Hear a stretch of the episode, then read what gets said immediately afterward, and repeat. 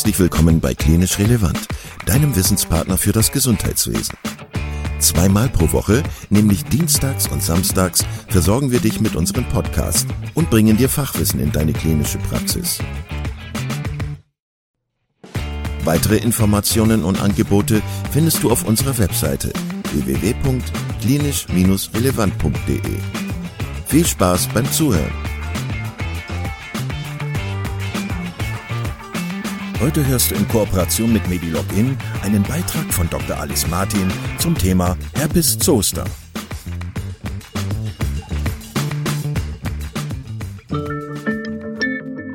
Dermatologin, dein Online-Portal für Podcasts, Chirurgie, ästhetische Medizin, Dermatoskopie und vieles mehr. Von Ärzten für Ärzte. Der Herpes Zoster.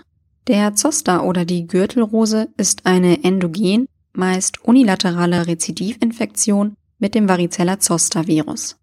Die Varizelleninfektion ist die Primärinfektion im Kindesalter zumeist und die Zoster-Infektion tritt vor allem bei älteren Patienten auf.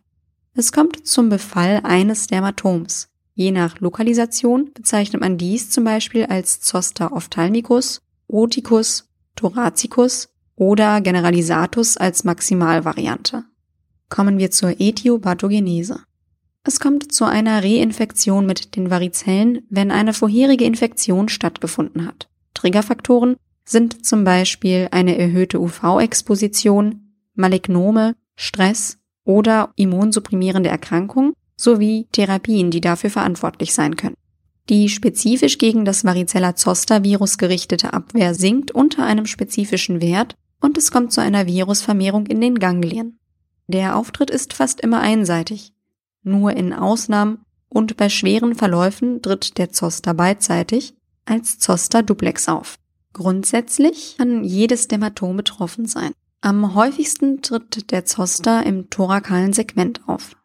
Dies betrifft 50 Prozent der Zosterinfektionen. Zu 20 Prozent tritt der Zoster im Kopfbereich auf. Die Inkubation beträgt fünf bis sieben Tage. Hier kann man sich folgenden Spruch merken.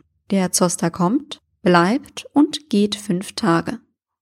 Kommen wir nun zur Klinik. In der Initialphase kommt es im betroffenen Dermatom zu einschießenden Schmerzen, einem Erythem und gegebenenfalls einem Ödem. Im Verlauf entwickeln sich multiple herpetiform gruppierte Vesikel. Solange neue Vesikel auftreten, ist der Zoster aktiv. Die Schmerzsymptomatik im Rahmen einer Zosterinfektion ist spezifisch, da es sich um neuropathische Schmerzen handelt. Die Patienten entwickeln stechende und plötzlich einschießende Schmerzen. Bei ausgeprägten Varianten in einem Dermatom kann sich ein hämorrhagisch nekrotisierender Zoster bilden. Differentialdiagnostisch sollte man im Initialstadium an ein beginnendes Erisipel und beim Auftritt von Bläschen an eine Herpes-Simplex-Infektion denken. Zur Diagnosesicherung sollte ein Abstrich erfolgen, bei dem auch die Herpes-Simplex-Viren mit überprüft werden. Histologisch zeigen sich intradermale Bläschen, multinukleäre Riesenzellen und eosinophile Einschlüsse. Komplikationen können bakterielle Superinfektionen, ein hämorrhagisch nekrotisierender Zoster, eine ausgeprägte postherpetische Neuralgie und, falls der Zoster im Kopfbereich auftritt, zum Beispiel eine Augen-, Ohren- oder neurologische Beteiligung sein. Therapeutisch wird extern und systemisch behandelt. Topisch sollten austrocknende externer, wie zum Beispiel eine Zink-Schüttelmixtur angewendet werden und systemisch eine antivirale Therapie. Als antivirale Therapien gelten unter anderem die Wirkstoffe Aciclovir, Valaciclovir, Famciclovir und Brivudin. Bei extrem schwerwiegenden Verläufen kann die Dosierung, zum Beispiel von Aciclovir, auf 5 bis 7,5 Milligramm pro Kilogramm Körpergewicht alle acht Stunden intravenös verabreicht werden. Für die genaue Behandlungsdauer empfehlen wir die Durchsicht der jeweiligen Fachinformation. Wichtig ist, dass bereits zu Therapiebeginn eine Schmerztherapie nach dem WHO-Schema begonnen wird, damit einer postherpetischen Neuralgie entgegengewirkt werden kann. Dafür eignen sich zum Beispiel nicht steroidale Antirheumatika und der Einsatz von Antikonvulsiva. Als Rezidivprophylaxe ist seit 2013 der Impfstoff Zostavax zugelassen. Insbesondere multimorbide Patienten profitieren von dieser Impfung. Das war der Podcast von Dermatologin. Wir freuen uns auf dich bei unserem nächsten Podcast und bei unseren Kursen online oder vor Ort. Aktuelle Termine und Informationen unter www.derma-2-login.com.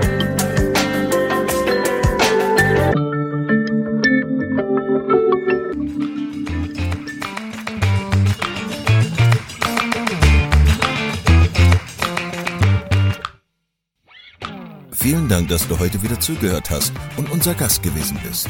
Wir hoffen sehr, dass dir dieser Beitrag gefallen hat und du etwas für deinen klinischen Alltag mitnehmen konntest. Wenn dem so sein sollte, dann freuen wir uns sehr über eine positive Bewertung bei Apple Podcasts. Falls du Lust hast mitzumachen und es einen Themenbereich gibt, in dem du dich besonders gut auskennst, dann melde dich doch gerne unter kontakt@klinisch-relevant.de. Gleiches gilt, wenn du Themenvorschläge oder konstruktive Kritik für uns hast. An dieser Stelle auch der Hinweis auf unseren Newsletter, den du unter www.klinisch-relevant.de abonnieren kannst und der dich immer auf dem Laufenden hält. Wenn du dich für unseren Newsletter einträgst, bekommst du einen 5-Euro-Gutschein, mit dem du in unserer Fortbildungsakademie einkaufen kannst. Wir wünschen dir jetzt bis zum nächsten Mal eine gute Zeit und freuen uns, wenn du bald wieder einschaltest.